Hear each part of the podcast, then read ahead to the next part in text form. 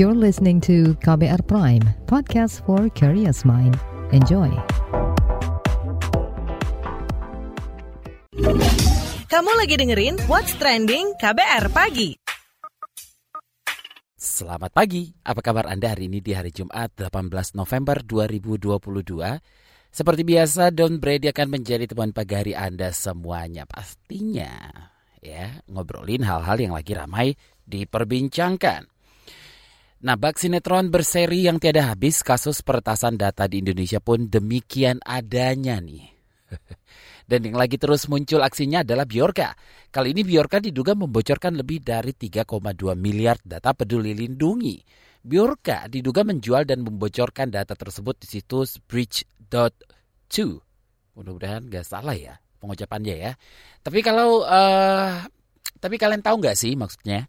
Kalau Indonesia itu menjadi negara peringkat ketiga terkait kasus kebocoran data. Studi dari Cyber Security Surfshark mengatakan Indonesia itu menyumbang kasus kebocoran data sebesar 12 persen dari 108,9 juta kebocoran data pada kuartal ketiga 2022 di dunia. Hasilnya ya, alhasil Indonesia pun disebut berhasil menandingi eh, Amerika Serikat hanya dalam waktu tiga bulan berkat maraknya kasus kebocoran data, khususnya di kasus Biorka.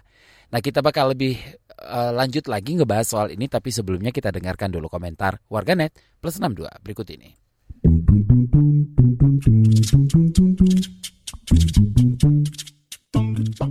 Kita ke komentar at FabXX. Udah nggak kaget dan pasrah data gue dan keluarga mau diapain. Harus menerapkan hidup stoik kalau urusan data pribadi di negara ini. Komentar at TryXX. Apakah bisa dituntut dengan UU PDP? Komentar at Renita XX. Harusnya bisa karena kita diwajibkan setor data ke mereka dan sebagai timbal balik mereka wajib melindungi data tersebut. Kalau nggak sanggup jaga, maka jangan sanggup-sanggupan mewajibkan rakyat ngumpulin data. Komentar at XX. Karyawannya kerjanya ngapain ya? Bikin arsip fisik, nggak ngerti enkripsi gitu, or dilepas kepada pemenang tender. Komentar at Alien XX, tapi masyarakat Indo nggak sampai 3,2 miliar loh masalahnya. At Tektona XX, padahal populasi orang Indonesia cuma 260 juta. Bisa 3,2 M itu apakah sama data masyarakat di negara lain juga? Komentar at Hill XX, harusnya ada yang menuntut mereka untuk minta pertanggungjawaban, tapi kayaknya itu mustahil deh. At Nigel XX, betul masyarakat Indonesia nggak ada yang berani apa nuntut. Lanjut ke at Penny XX, either langkah hukum atau advokasi or anything. Ada nggak sih yang bisa lead gerakan ini? Kadang mikir dari POV-nya government, they be like, ya ketahuan data bocor, tapi paling cuma dijadiin bahan candaan sama netizen, makanya gak pernah solve secara tuntas. Dan terakhir komentar at underscore Alice XX, jadi takut habis sensus penduduk penduduk nih.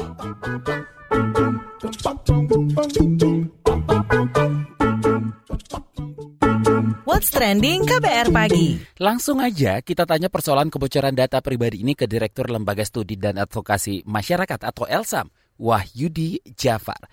Mas, gimana nih Anda melihat uh, dugaan kebocoran 3,2 miliar data peduli lindungi dan dijual oleh Biorka saat KTT G20 nih? Ya sebenarnya ini kan fenomena gunung es yang sampai dengan hari ini belum ada satu langkah yang tuntas gitu kan untuk kemudian bisa menginvestigasi secara baik, secara akuntabel untuk kemudian diketahui apa sih faktor-faktor terjadinya kebocoran ini dan kemudian langkah-langkah mitigasi dan kemudian tindakan hukum seperti apa yang dilakukan gitu kan. Ada dua hal yang harus menjadi perhatian. Satu terkait dengan aplikasi peduli lindunginya sendiri gitu kan, di mana kan sebenarnya kan sebelum kasus ini sudah ada beberapa rentetan ya dugaan kebocoran terhadap penggunaan aplikasi ini itu satu hal. Yang ini juga belum ada satu proses penyelesaian yang akuntabel gitu kan bahwa situasinya yang terjadi seperti apa dan kemudian langkah mitigasi apa yang dilakukan. Dari pihak Kemenkes sendiri kan hanya mengatakan bahwa data disimpan secara aman tapi kemudian tidak memberikan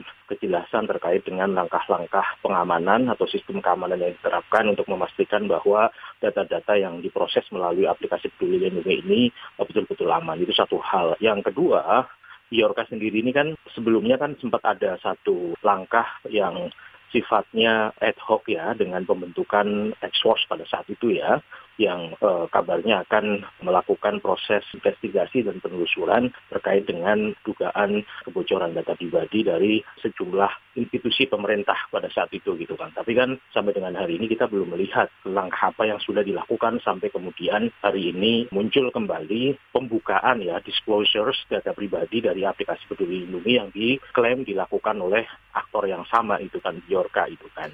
Nah, tapi gimana nih Anda melihat atau memandang gelaran KTT G20 di kala keamanan data kita belumlah mumpuni nih, Mas?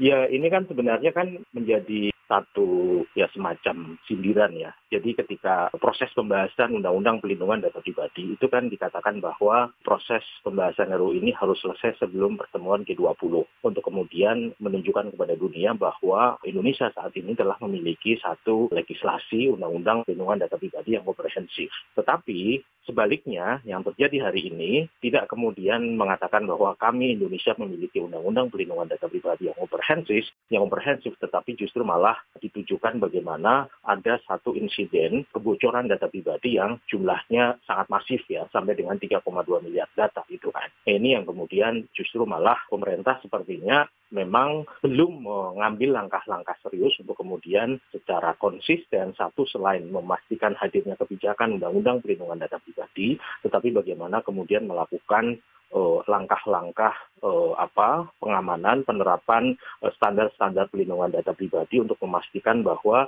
insiden-insiden kebocoran yang sebelumnya terus-menerus terjadi untuk kemudian tidak terjadi lagi atau kemudian dicegah sedemikian rupa agar uh, kemudian insiden seperti halnya kebocoran data yang terjadi sebelumnya itu tidak terjadi gitu.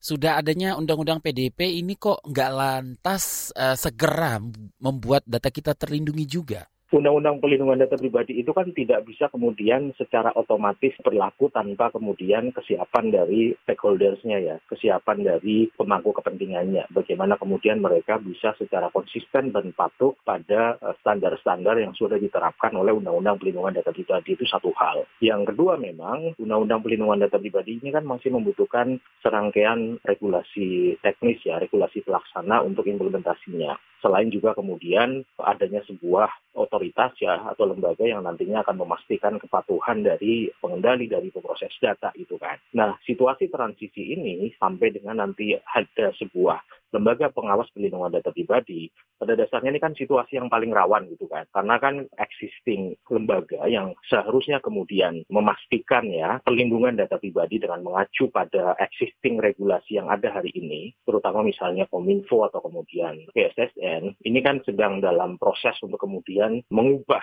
fungsinya gitu kan dengan hadirnya Undang-Undang PDP.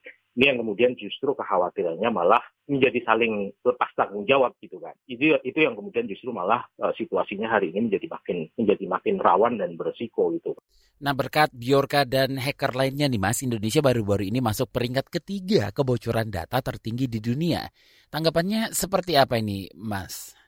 Yaitu sistem keamanan dalam pemrosesan data pribadi terutama di institusi-institusi publik itu yang kemudian masih menjadi persoalan gitu kan. Selama ini kan dengan uh, adanya fenomena biorka ini dalam beberapa bulan terakhir, pemerintah itu kan terlalu fokus pada mencari siapa ini biorka itu kan. Lalu kemudian mencoba untuk melakukan tindakan penghukuman terhadap biorka. Tapi kemudian justru malah tidak secara serius memastikan bagaimana sistem keamanan dari sistem informasi yang dikelola oleh pemerintah oleh kementerian-kementerian yang melakukan pemrosesan data pribadi. Nah ini yang kemudian justru yang terjadi kebocoran tidak berhenti tetapi malah semuanya terbuka pada akhirnya terbuka dalam artian datanya di disclosures uh, terjadi kebocoran data dan seterusnya. Ini yang kemudian mungkin perlu dievaluasi dalam konteks bagaimana langkah-langkah dan tindakan yang dilakukan oleh pemerintah ketika menghadapi satu insiden kebocoran data pribadi.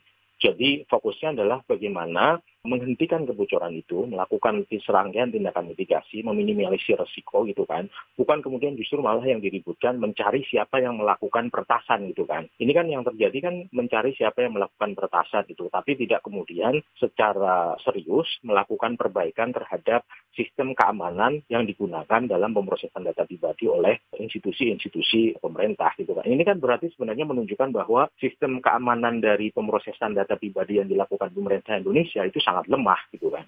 Baik, terima kasih Direktur Lembaga Studi dan Advokasi Masyarakat atau Elsam Wahyudi Jafar. What's trending KBR pagi? Newsbeat. Berkat Bjorka dan beberapa hacker lainnya, Indonesia menjadi negara peringkat ketiga terkait persoalan kebocoran data. Studi dari Cyber Security Surf Shark mengatakan Indonesia menyumbang kasus kebocoran data sebesar 12 persen dari 108,9 juta kebocoran data pada kuartal 3 2022 atau dari periode Juli hingga September 2022. Indonesia juga disebut berhasil menandingi Amerika Serikat hanya dalam waktu tiga bulan berkat maraknya kasus kebocoran data, khususnya di kasus Bjorka. Selain Indonesia, tercatat peningkatan jumlah kasus kebocoran data terjadi di Zambia, Bolivia, Chile, Prancis, dan Nigeria. Tunggal putra Indonesia Jonathan Christie menempati peringkat 5 besar dunia dalam daftar ranking terbaru yang dirilis Federasi Bulu Tangkis Internasional. Jonathan naik dua peringkat ke posisi 5 setelah penampilan terakhirnya dalam turnamen Super 300 Hilo Open 2022 di Jerman. Dia gagal membawa pulang gelar juara karena harus berhenti pada babak perempat final setelah kalah dari wakil India Kidambi Sri Khan. Kenaikan peringkat juga dialami Anthony Sinisuka Ginting penting berkat kemenangannya di Hilo Open 2022. Tambahan 7.000 poin dari Jerman cukup bagi dia untuk menggusur wakil India Lakshya Sen yang kini turun ke peringkat ke-7. Boyband Korea Selatan BTS kembali masuk nominasi Grammy Award 2023. Ajang penghargaan di Amerika Serikat ini memasukkan BTS ke tiga nominasi, yaitu Best Music Video untuk lagu Yet to Come dalam album Proof, lalu BTS bersama Coldplay menjadi nominasi Best Pop Duo or Group untuk lagu kolaborasi My Universe. Terakhir, BTS masuk ke kategori Album of the Year sebagai musisi tamu di album Music of the Spears. Grammy Award 2023 2023 menjadi kali pertama boyband yang dipimpin RM tersebut mendapatkan lebih dari satu nominasi di ajang tersebut.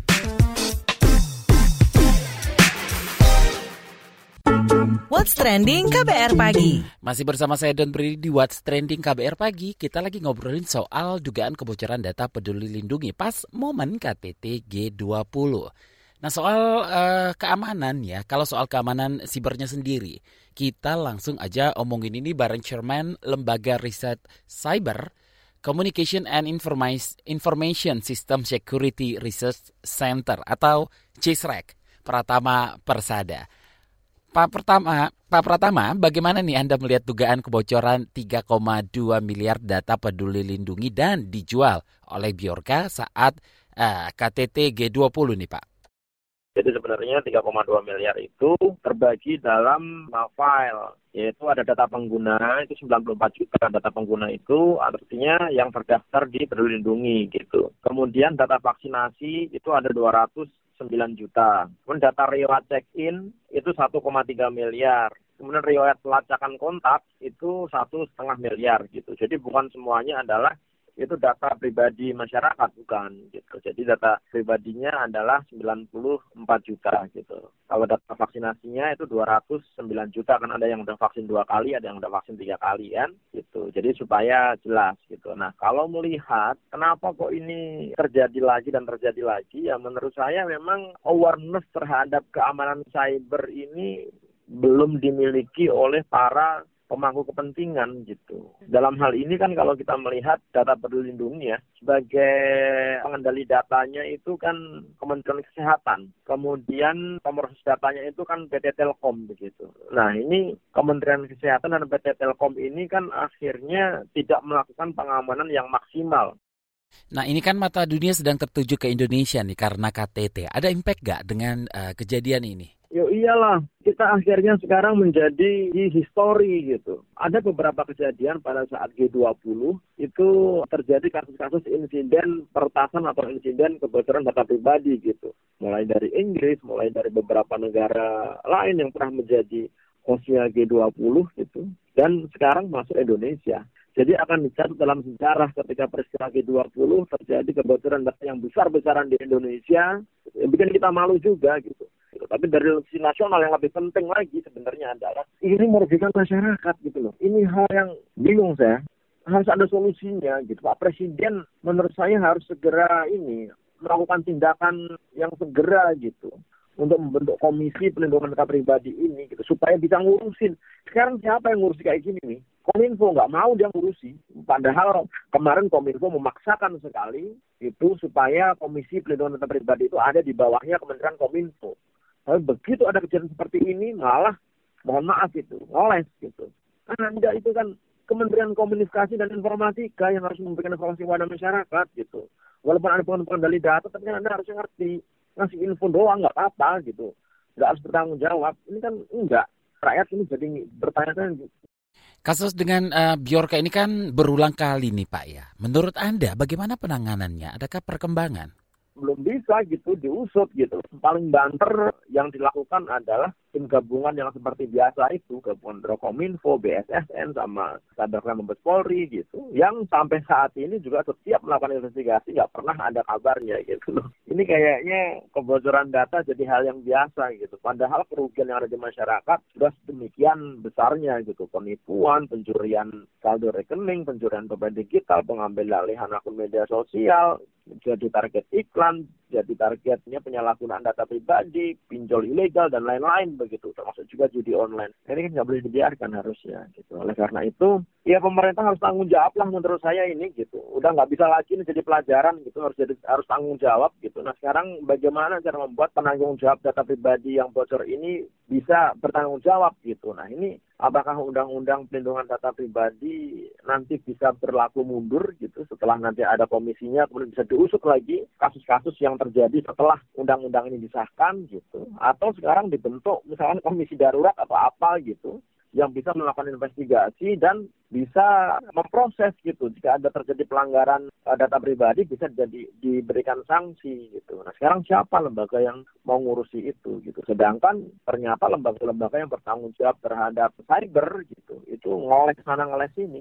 Nah karena Indonesia ini kan menjadi tuan rumah KTT G20 dan salah satu topik yang dibahas itu adalah keamanan data di tengah perkembangan digital. Menurut Anda nih Pak, perbaikan pengamanan data publik uh, di Indonesia sendiri ada progres nggak? peningkatan apanya? Ini mah nggak peningkatan gitu. Bahkan kata beberapa temen ya gitu di beberapa forum Telkom pernah bilang bahwa datanya ini disimpan dalam bentuk terenkrip gitu tersandi harusnya. Nah kalau data peduli ini disimpan dalam bentuk tersandi nggak akan mungkin terjadi kejadian seperti ini. Kalaupun si Biorka berhasil mencuri datanya dia nggak akan bisa buka datanya. Dia nggak akan bisa jual datanya karena datanya itu tersandi, terenkrip, teracak gitu. Nah ini kan artinya Telkom gitu sebagai data pribadi yang memiliki aplikasi, membuat aplikasi, memiliki sistemnya, gitu, ternyata tidak melakukan pengamanan dengan maksimal. Minimal dengan enkripsi lah, dengan penyandian lah gitu. Yang akibatnya ketika data ini disimpan dalam bentuk plain, dalam bentuk yang terbuka gitu, begitu ada orang yang berhasil masuk ke dalam sistem peduli lindungi ini, dia bisa mencuri datanya dengan gampang. Dan ketika datanya dicuri, bisa dibuka, bisa dilihat dengan mata telanjang itu bisa dibaca gitu. Yang akhirnya bisa menjadi valuable buat si kertasnya ini dijual sama distributor kan 100 ribu US dollar kan gitu. Artinya kalau dibilang ada peningkatan enggak, enggak menurut saya. Mana peningkatan sebelah mananya gitu. Enggak, enggak ada peningkatan ini. Baik, terima kasih Chairman Lembaga Riset Cyber Communication and Information System Security Research Center atau CISREC, Pratama Persada. What's Trending KBR Pagi. Dan di paruh akhir What's Trending hari ini kita mau ngobrol ini isu yang gak kalah penting. Seperti kita tahu kan, COVID-19 itu memberikan pukulan keras terhadap perekonomian global, gak terkecuali Indonesia. Serangkaian gelombang pandemi ini pun menimbulkan tekanan bagi perekonomian Indonesia berupa uh, kontraksi sebesar minus 2,07 persen pada 2020 serta ketidakpastian mengenai pemulihan ekonomi ke depannya. Meski demikian nih, Indonesia mampu kembali bangkit dari resesi dengan pertumbuhan ekonomi sebesar 3,7 persen pada 2021 dan diproyeksikan akan semakin menguat pada tahun-tahun berikutnya. Tapi gimana sih ekonomi Indonesia di 2023? Well, tinggal satu setengah bulan lagi. Wow, nggak berasa ya. Untuk ngebahasnya, kita sudah bersama Chief Executive Officer Indonesia Economy Outlook, Devan Hadrian. Kita sapa dulu. Selamat pagi, Kak Devan. Halo, selamat pagi Mas Jos. Senang banget bisa berada di sini dan selamat pagi juga buat pendengar-pendengar KBR yang mendengarkan dari rumah, dari mobil dan dari mana aja nih. Bener banget. Sehat ya Kak Devan ya. Oke. Oke, kita mau ngobrolin soal uh, ekonomi dulu nih pagi-pagi ini Kak Devan. Gimana nih? Iya bener banget nih. Dan nggak kerasa tahun 2022 udah uh, nggak sampai dua bulan lagi ya ternyata Mas John. Oh, satu setengah bulan lagi nih Kak Devan. Iya benar-benar. Nah, gimana nih Kak Devan sendiri ngelihat perekonomian Indonesia di 2022? Hmm, nah kalau di tahun 2022 ini jujur uh, recovery kita itu masih berjalan dari pandemi COVID-19 kemarin dan masih sangat menguat sekarang. Hmm. Jadi uh, datanya itu baru masuk dari BPS beberapa minggu lalu. Kalau pertumbuhan ekonomi kita di uh, kuartal ketiga 2022 ini mencapai 5,72 persen. Dan angka ini tuh berada di atas proyeksi dari kebanyakan lembaga-lembaga riset. Dan juga uh, yang menarik adalah uh, pertumbuhan ini di atas uh, pertumbuhan di uh, kuartal kedua kemarin. Padahal biasanya di Indonesia itu kan uh, pertumbuhan ekonomi paling tinggi itu kan pas Ramadan ya mas, karena hmm, kan ya, uh, ya. demand-nya lagi tinggi-tingginya kan. Betul. Nah, betul. Tapi uh, di sini kita mengalami growth yang lebih kuat di uh, kuartal ketiga ini. Dan juga ketika kita melihat indikator-indikator lain seperti inflasi, kita kan melihat bahwa banyak negara-negara maju seperti di US, di Inggris yang berhadapan dengan inflasi yang parah, bahkan mencapai dua digit kan. Nah, hmm. sementara di Indonesia sendiri itu, uh, meskipun memang kita melihat ada kenaikan harga, tapi inflasi kita itu belum terlalu parah dan masih berada di angka yang cukup terkendali lah, di angka 5%. Jadi uh, tahun 2022 ini uh, didorong dengan uh, consumer demand yang kembali pulih, kita udah uh, mulai recover dengan kuat dari pandemi COVID-19. Oke, nah kalau 2023 yang sebentar lagi, bener nggak sih uh, Kak Devan kalau 2023 itu akan ada uh, resesi. Terus uh, seberapa Wah. besar nih dampak resesi ke Indonesia?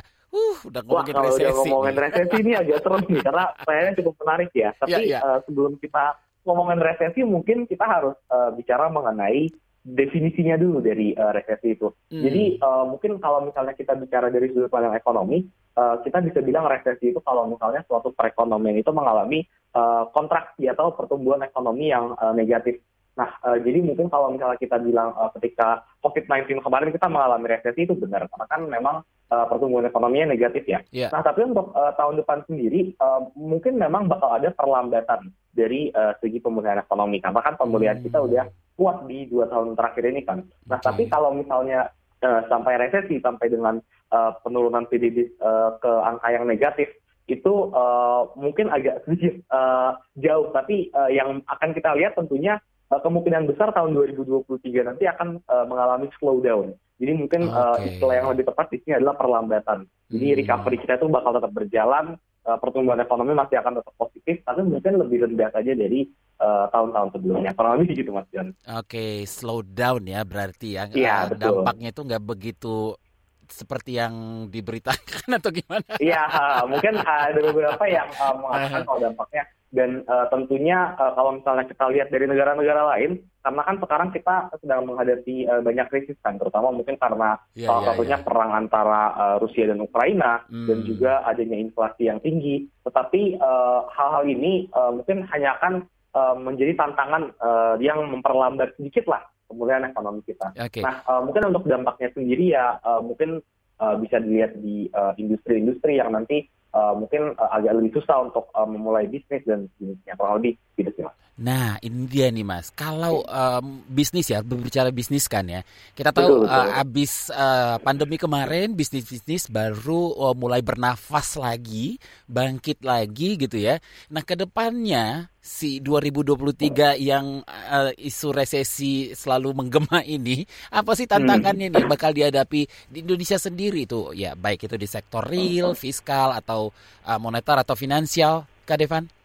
Hmm, kalau kita bicara tantangan tentunya uh, banyak banget sih mas. Mungkin kita mulai dari sektor fiskal dulu ya. Boleh. Yang baru-baru ya. ini uh, hmm. kita melihat kalau misalnya uh, karena pemerintah itu kan harus mengeluarkan anggaran yang cukup besar ya untuk penanganan COVID-19 kemarin. Nah jadi uh, di 2023 ini ruang fiskal kita itu uh, sangat terbatas dan uh, Kementerian Keuangan itu juga mau menekan uh, defisit anggaran defisit APBN kembali ke tahap uh, sebelum pandemi kan. Nah, hmm. jadi karena ruang fiskal yang terbatas ini, pemerintah terpaksa melakukan uh, beberapa measure atau beberapa uh, kebijakan yang uh, tujuannya adalah mengurangi pengeluaran pemerintah. Salah satu contohnya adalah kemarin kita melihat ada pemotongan uh, subsidi BBM kan untuk uh, untuk uh, beberapa harga-harga uh, terendah, misalnya premium tiba-tiba jadi naik di atas sepuluh ribu kan. Yeah, Dan yeah. Uh, pengurangan subsidi ini uh, mungkin akan langsung berdampak ke bisnis-bisnis karena ya harga-harga yang naik karena kan spillover efeknya dari kenaikan harga BBM kemarin cukup tinggi.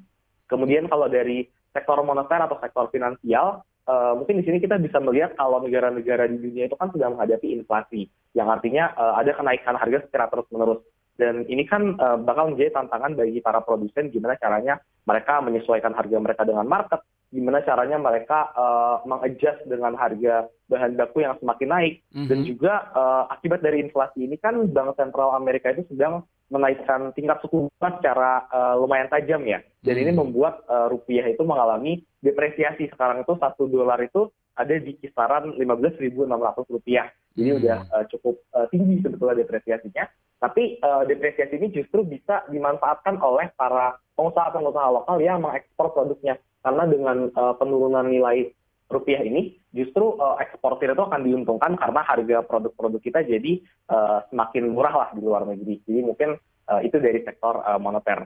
Kemudian dari sektor real yang uh, mungkin kita lihat banget terjadi sekarang adalah gangguan dari uh, rantai pasok atau uh, supply chain disruption karena kan uh, banyak bisnis-bisnis yang nggak mampu memulihkan uh, produksinya lah ke tahap sebelum COVID dan juga uh, mungkin ini dapat memperparah ketimpangan antar wilayah yang masih kita alami di Indonesia. Karena ya daerah-daerah yang uh, daerah 3T, daerah-daerah yang jauh dari pusat perekonomian seperti Jawa dan Sumatera itu akan lebih susah untuk memulai uh, aktivitas-aktivitas perekonomian maupun industri-industri baru. Kurang lebih gitu, Mas. Oke. Okay. Uh, Kak Devan, kita harus break sebentar, tapi nanti habis break aku ini pengen nanya ya, penasaran nih. Apa sih uh, dampak resesi sendiri ke anak muda? Terus kontribusi nih sebagai anak muda dalam pembuatan kebijakan di Indonesia di masa mendatang seperti apa? Jangan ke mana-mana ya, Kak Devan ya. What's Trending KBR Pagi.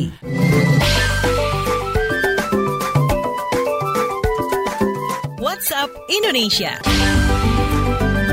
WhatsApp Indonesia dimulai dari Bali. Menteri Pariwisata dan Ekonomi Kreatif Menparekraf Sandiaga Uno optimis sektor pariwisata capai target devisa 1,7 miliar dolar Amerika Serikat atau setara 26,35 triliun rupiah. Keyakinan ini datang dari penyelenggaraan konferensi tingkat tinggi KTT G20 di Bali yang di antaranya memiliki spouse program, di mana para istri kepala negara G20 dapat melihat secara langsung kearifan lokal Indonesia mulai dari makanan, tarian hingga produk buatan UMKM lokal. Kata dia, mereka tinggal lebih lama, mereka ditawarkan juga berkunjung di lima destinasi super prioritas dan mereka juga memiliki kualitas belanja untuk produk-produk ekonomi kreatif yang lebih besar. KTT G20 dan program-program di dalamnya diharapkan dapat menjadi sarana promosi wisata Indonesia kepada wisatawan mancanegara. Sejalan dengan itu, Menteri Pariwisata dan Ekonomi Kreatif Menparekraf Sandiaga Uno juga menargetkan agar dapat tercapai 1,1 juta lapangan kerja di sektor sektor pariwisata pada tahun ini.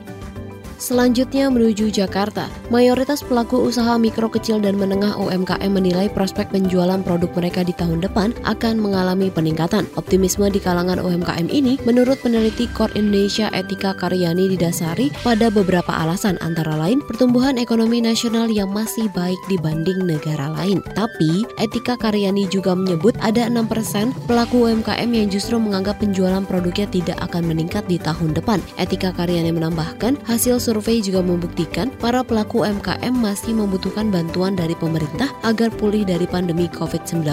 Bantuan itu tidak hanya dalam bentuk anggaran, tetapi juga non-anggaran seperti pengembangan usaha dan perluasan pasar. Sementara itu, berdasarkan laporan investasi ASEAN tahun lalu, jumlah UMKM di Indonesia mencapai lebih dari 65 juta unit. Jumlah ini mampu menyerap 97 persen tenaga kerja, menyumbang 60 persen PDB, dan berkontribusi terhadap 14 persen ekspor nasional. now. Masih dari Jakarta, pemain sepak bola naturalisasi Shane Elian J. Patinama akhirnya sah mendapatkan kewarganegaraan Republik Indonesia. Status WNI yang disandang didapatkan setelah disepakati dalam rapat paripurna DPR RI yang dipimpin oleh Ketua DPR Puan Maharani. Sebelumnya Komisi Bidang Keolahragaan dan Bidang Hukum DPR RI telah menyetujui permohonan permintaan naturalisasi ini dalam rapat kerja bersama Wamenkumham dan Kemenpora Rabu lalu. Shane Patinama adalah seorang pemain bola kelahiran Belanda yang berdarah Maluku.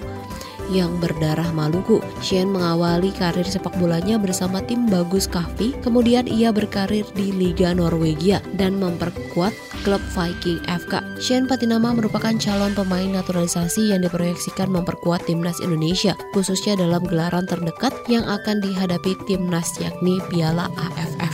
Demikian WhatsApp Indonesia hari ini.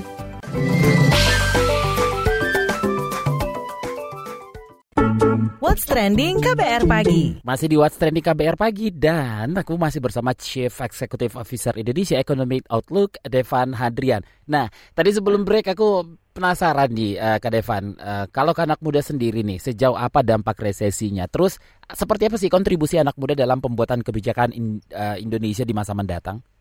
Hmm, oke okay, oke. Okay. Kalau kontribusi mungkin lebih kerasa ke kan banyak anak muda yang main saham nih sekarang. Yeah. Mungkin kalau tiba-tiba indeks lagi pada turun itu mulai berasa tuh dampak resesinya.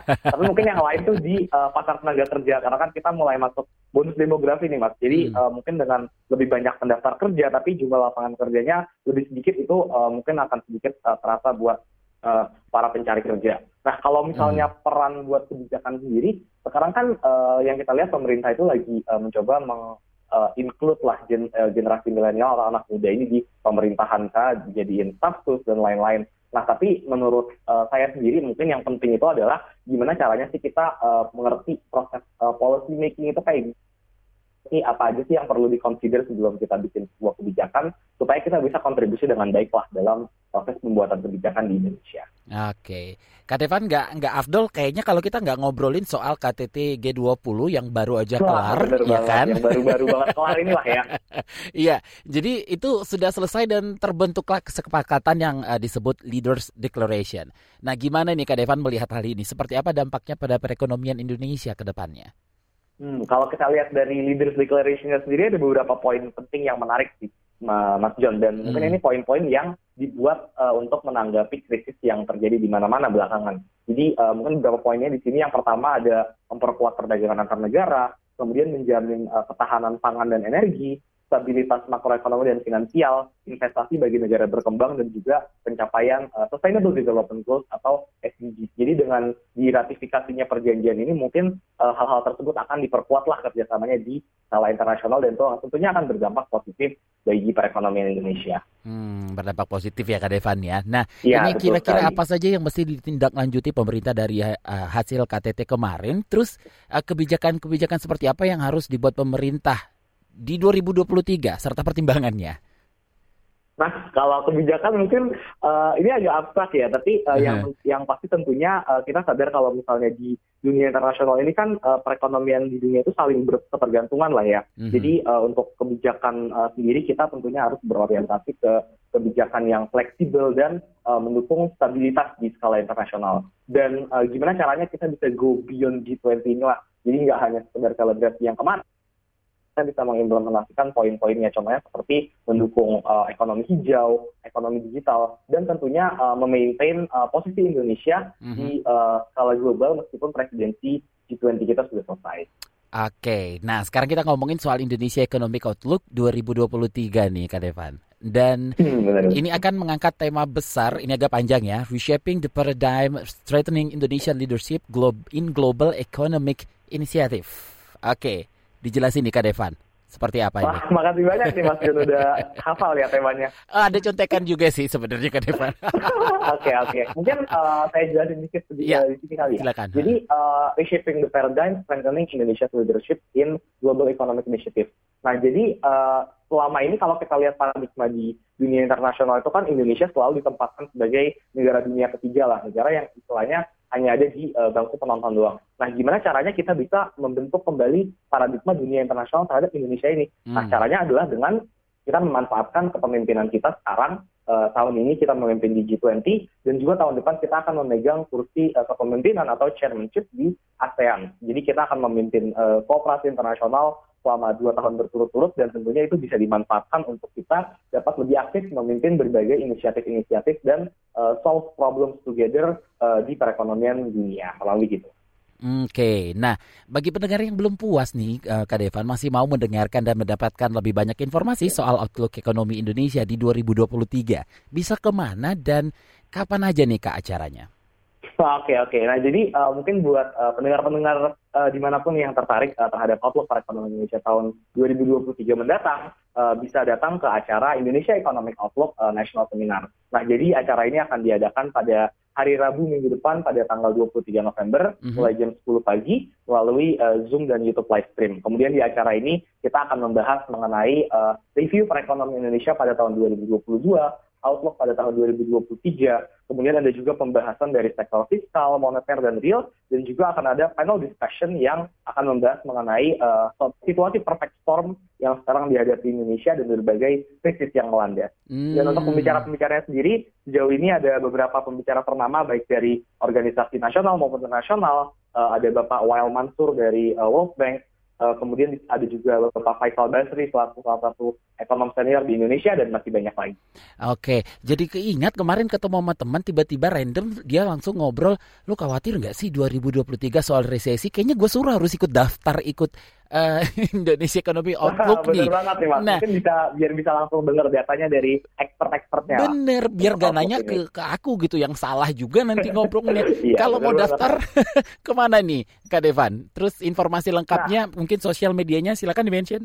Oke, okay, uh, eh, buat yang tertarik untuk daftar, uh, pemirsa di rumah bisa mengunjungi website kami di ieo-febui.com slash register uh, slash seminar. Dan untuk informasi-informasi lebih lanjut terkait uh, Indonesia Economic Outlook 2023 National Seminar, bisa kunjungi akun Instagram kami di at ieofebui dan juga website kami di ieo-febui.com. Oke, IEO, IEO gitu ya, Kak Devan ya. ya. IEO, Indonesia okay. Economic Outlook, febui.com. Baik, terima kasih Chief Executive Officer Indonesia Economic Outlook, Devan Hadrian. Stay safe everyone, have a nice day, have a nice weekend. Bye-bye. Terima kasih ya sudah dengerin What's Trending KBR Pagi. KBR Prime, cara asik mendengar berita. KBR Prime, podcast for curious mind.